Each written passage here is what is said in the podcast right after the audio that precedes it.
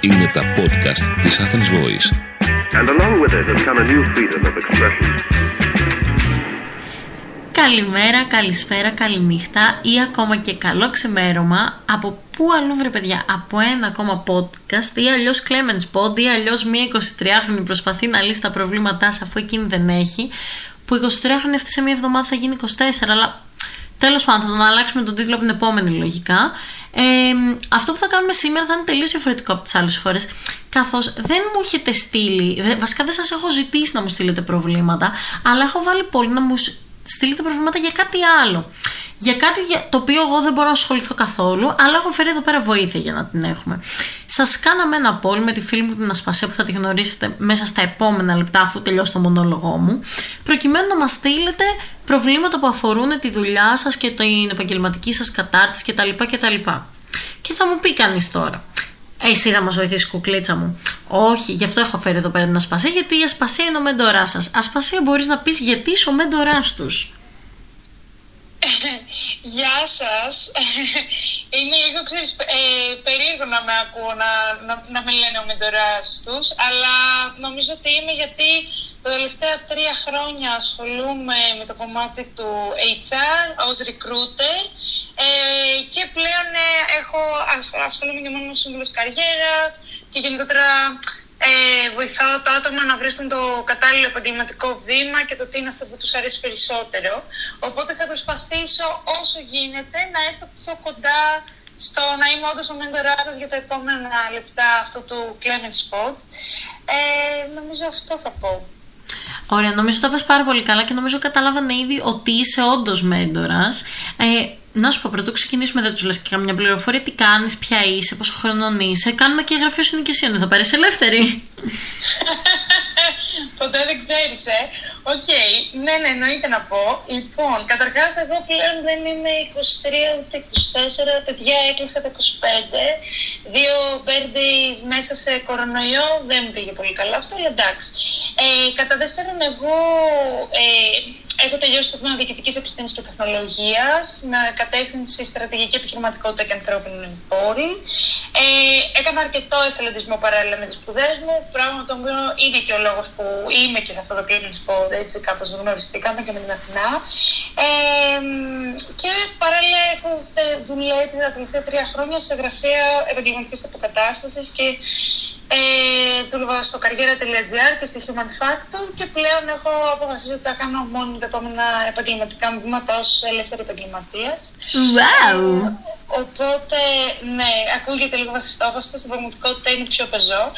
Ε, αλλά κάπως έτσι και το τελευταίο καιρό βρίσκομαι και στη Uniperfect που είναι ένα φροντιστήριο το οποίο ε, ασχολούμαι εγώ στο κομμάτι του του επαγγελματικού προσανατολισμού όσον, όσον αφορά τα μεταπτυχιακά και το επόμενο βήμα που χρειάζονται τα παιδιά που θα πάνε για μεταπτυχιακό στο εξωτερικό. Ωραία, μπήκαμε κατευθείαν νομίζω στα θέματα που μας απασχολούν. Λοιπόν, ασπασία μου, είσαι ο άνθρωπός μας, θα σε εκμεταλλευτούμε, λες και είμαστε εδώ πέρα φροντιστήριο. Οπότε πάμε να ξεκινήσουμε με την πρώτη μας ερώτηση που μας έχει στείλει εδώ πέρα φίλ και μας λέει αν κάποιος θέλει να πάει για δουλειά σε μια συγκεκριμένη εταιρεία, αλλά δεν έχουν κάποια συγκεκριμένη εγγύλια εκείνη την περίοδο, τι κάνει; Εμένα αυτό ήταν πάρα πολύ μεγάλη μου απορία κάποτε, αλλά έχω πάρα πολλά κότσια και έστελνα συνεχώς βιογραφικά παντού. Και καλά έκανες θα πω εδώ στη φίλη μας. Ε, γενικότερα αυτό είναι κάτι το οποίο συνηθίζεται γιατί για πολλούς λόγους συνδέεσαι με κάποιες εταιρείες και την ακολουθείς και θα ήθελες να δεις και βλέπεις την αυτός εκεί πέρα. Οπότε ένα, θα πω κάποια tips έτσι. Ε, ώστε να μην γίνουμε και τόσο creepy ότι ξέρεις στοκάρουμε την εταιρεία και θέλουμε απεγνωσμένα να πάμε εκεί. Ε, ένα βασικό κομμάτι είναι να την κάνουμε follow στο LinkedIn την εταιρεία και γενικότερα όπου έχει digital presence έτσι ώστε οποτεδήποτε ανοίξει κάποια θέση να είμαστε οι πρώτοι που ε, στη συνέχεια να κάνουμε connect το, το στο LinkedIn κυρίως, ε, τα άτομα τα οποία είναι στο HR της εταιρείας ή άτομα τα οποία είναι σε θέσεις που θα μας άρεσε εμείς να δουλεύαμε εκεί. Για παράδειγμα, τον product manager ή κάποιον marketing, ας πούμε, άνθρωπο, γιατί αντίστοιχα και αυτοί πολλές φορές κάνουν call για άτομα στην ομάδα τους. Ε, εννοείται να στείλεις το βιογραφικό σου σε κάποιο info email, σε κάποιο HR email ή πολλές φορές οι εταιρείες ανοίγουν και κάποιες γενικές φόρμες ε, για να δεχτούν βιογραφικά. Οπότε μπορεί και εκεί κάποια στιγμή, ξέρεις, όταν ανοίξει θέση, να κάνουμε ένα ξεσκαρτάρισμα πρώτα εκεί.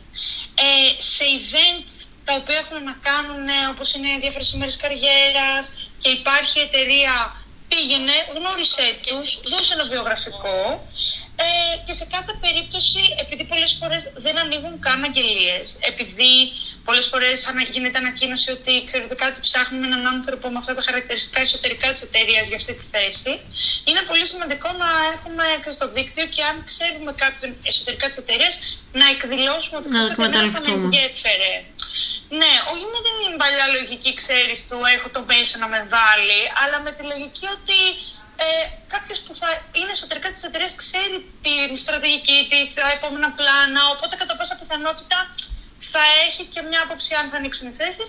Και σίγουρα το να κάνει κάποιος refer που είναι ήδη μέσα, τον εμπιστεύονται, τον έχουν δει να εργάζεται, είναι πλάς και για σένα σαν έτσι ε, σπρώξιμο στην αίτησή σου, ας πούμε, αν μπορώ να το πω. Ωραία, ωραία. Ωραία και νομίζω ότι έχουμε πάει κατευθείαν στο δεύτερο ερώτημα γιατί συνδυάζεται αρκετά.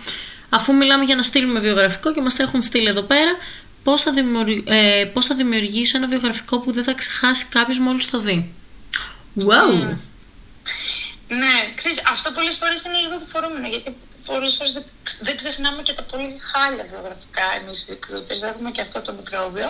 Ωστόσο το αξέχαστο με την καλή έννοια ε, είναι σημαντικό να έχει μια, ένα καλό template, δηλαδή να μην είναι ε, παιδιά, όχι Europass βιογραφικό, εάν δεν είναι σε ευρωπαϊκό οργανισμό.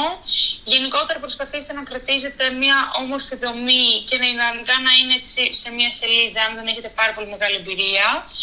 Ε, και το, το σημαντικότερο όμως για να μην είναι εξέδεσο νομίζω είναι να έχει μια καλή δομή να μπορώ να το διαβάσω σωστά και να καταλαβαίνω όντως τι έχεις κάνει για να σε συνδέσω μετά στο μυαλό μου με τη θέση.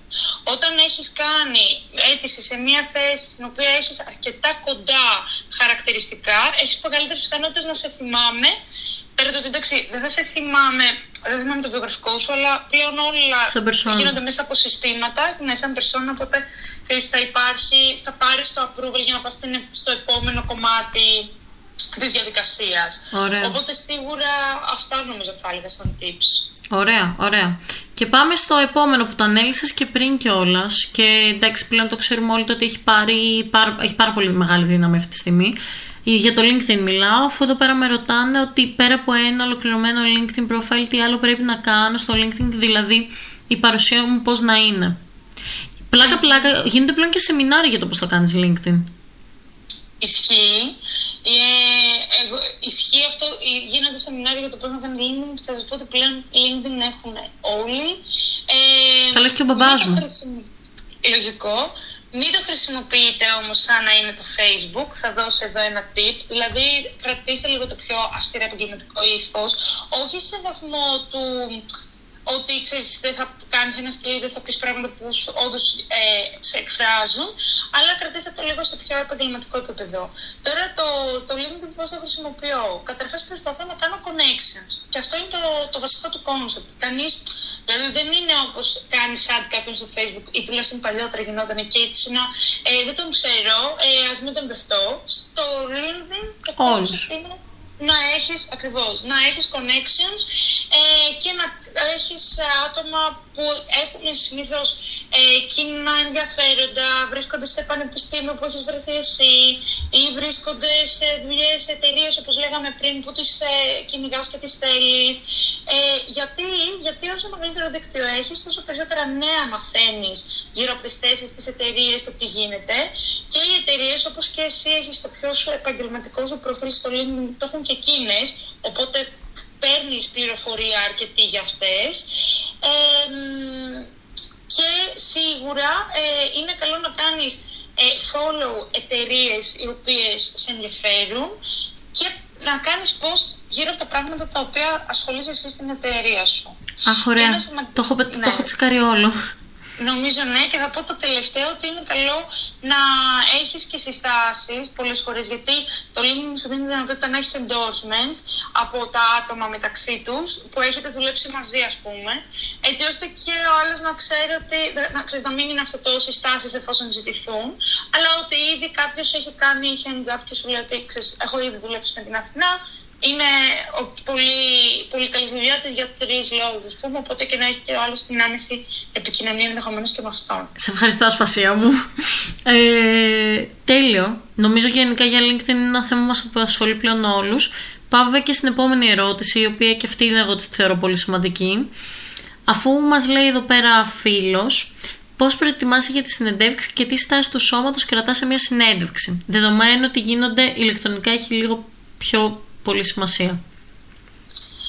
Ναι, το, το ηλεκτρονικό η αλήθεια είναι ότι κόβει το μισό σώμα, οπότε βλέπεις, δεν, δεν βλέπεις τα πάντα σε έναν υποψήφιο, οπότε έχει περισσότερη βαρύτητα ε, όσο έχει να κάνει το πρόσωπο, τα χέρια μας και τις ε, η μέση και πάνω, χωρίς αυτό να σημαίνει ότι από τη μέση και κάτω δεν είμαστε ντυμένοι σαν να είμαστε σε γραφείο στη συνέντευξη και το λέω γιατί έχουμε ζήσει πολλά. Έχω, ε, έχω fun fact να ξέρεις εδώ πέρα, το ότι έχω κάνει ηλεκτρονική συνέντευξη και ότι από κάτω μου με το βρακί και από πάνω μου ντυμένη κυρία. Δηλαδή, αν εκείνη την ώρα ξεχνιόμουν και σηκωνόμουν όρθια, πάει, θα γίνει ξεφτύλα.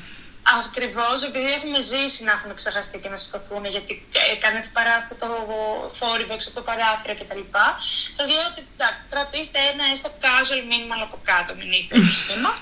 Ε, όσο να για, γενικότερα προσπαθήστε να κοιτάτε την κάμερα και όχι τον ε, αυτόν που το συνεντευξιαστή, γιατί αυτό σας βλέπει λίγο αλήθωρου. Αλλά αυτό είναι, ξέρεις, δεν είναι Κλαίω. Ένα κλιπ, αλλά ξέρεις, δεν είναι ότι θα αλλάξει τον κόσμο σου, αλλά είναι ένα τύπο που και ο άλλος θα βλέπει ότι προσέχεις λίγο αυτό. Μην κουνάτε πολύ έντονα τα χέρια σας, γιατί σε ένα κάδρο κάμερας αυτό που προσανατολίζει εκείνη τη στιγμή κάποιον που προσπαθεί να, ξέρεις, να κάνει φόκου αυτά που λέτε. Ε, και νομίζω αυτό έτσι λίγο για τη στάση του σώματο. Γενικά, tips για προετοιμασία συνέντευξη θα πω διαβάστε πολύ καλά πράγματα για την εταιρεία, για τη θέση.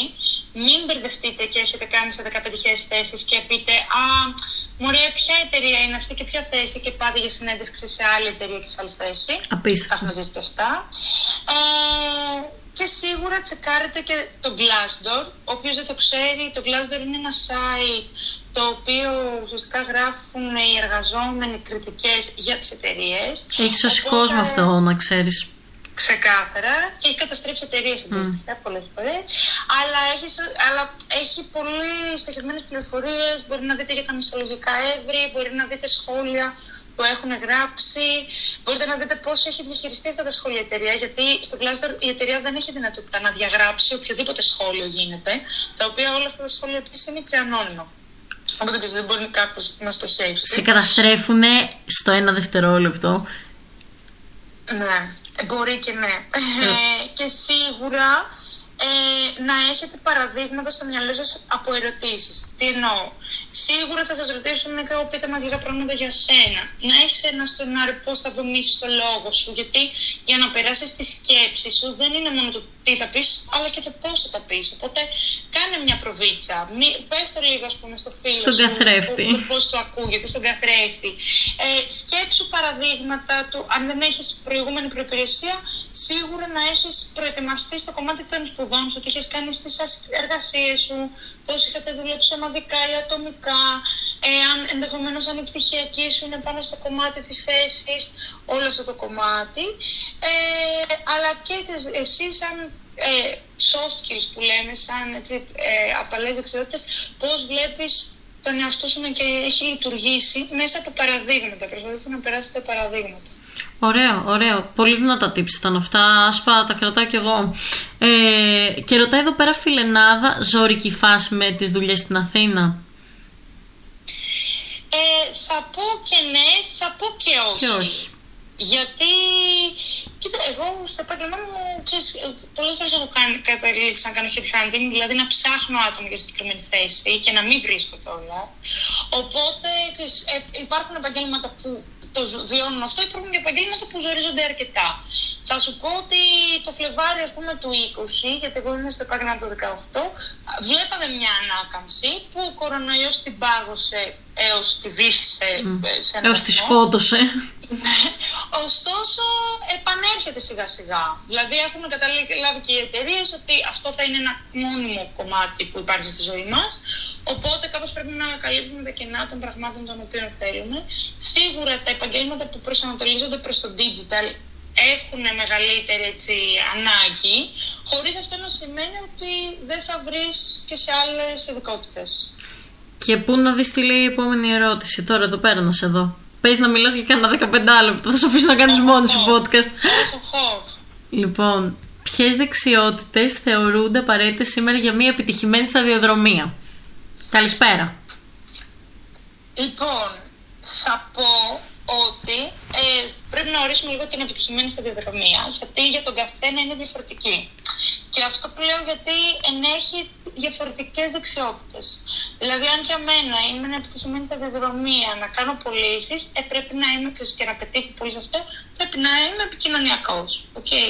Πρέπει να μπορώ να καταλαβαίνω την ανάγκη που έχει ο πελάτης για να πουλήσω ένα προϊόν ή μια υπηρεσία.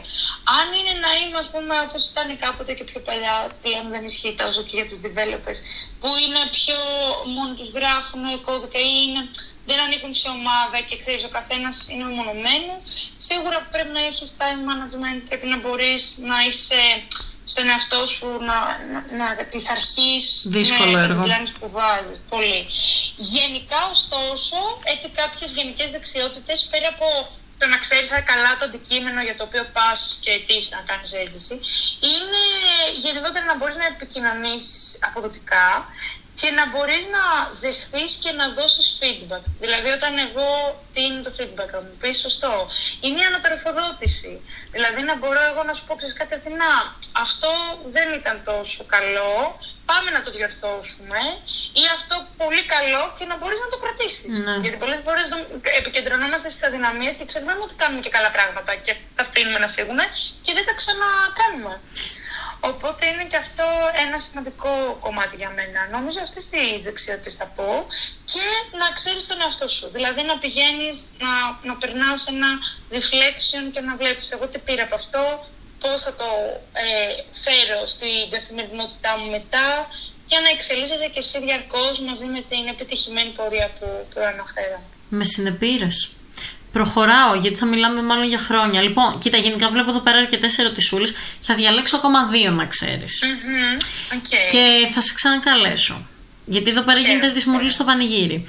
Ε, μου λέει εδώ πέρα φίλος, αν θες να παραιτηθείς για να κάνεις μεταπτυχιακό, θεωρείς πως έχει value; Ξέρεις, εδώ αυτή η ερώτηση απάντηση δεν έχει ακριβώς. Ε, λυπάμαι λίγο που το λέω, γιατί ξέρω ότι το ρώτησε για να πάρει κάτι αυτό. Αλλά δεν θα σου δώσουμε κάτι, φίλε μου. Εξαρτάται. Θα σου πω γιατί. Γιατί όταν θέλεις, παιδί μου, να, για μένα να μετακπαιδεύεσαι για να μετακπαιδευτεί, πρέπει στόχος σου να είναι η γνώση αυτή η καθιστή. Γιατί το κομμάτι του, του πανεπιστημίου σου δίνει ένα ε, δυνατό θεωρητικό υπόβαθρο, το οποίο αν έχεις καταλάβει πώς να το βάλεις μαζί με την εμπειρία, έχεις κερδίσει μπόνους χρόνου Ναι. να πετύχεις πράγματα δηλαδή νωρίτερα.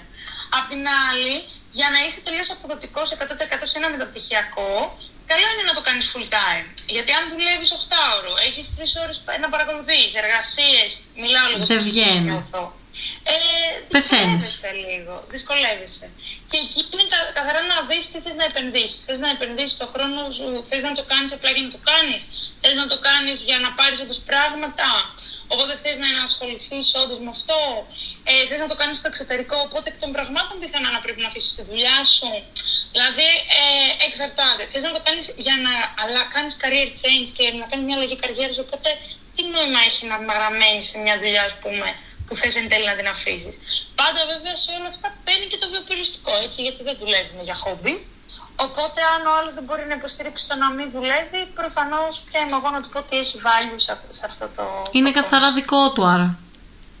Ναι, ναι, καθαρά τι, τι, ποιο είναι το, έτσι, ο στόχος που θέλει. Λοιπόν, θα κλείσω με μία ερώτηση. Έτσι για να κλείσουμε επεισοδιακά.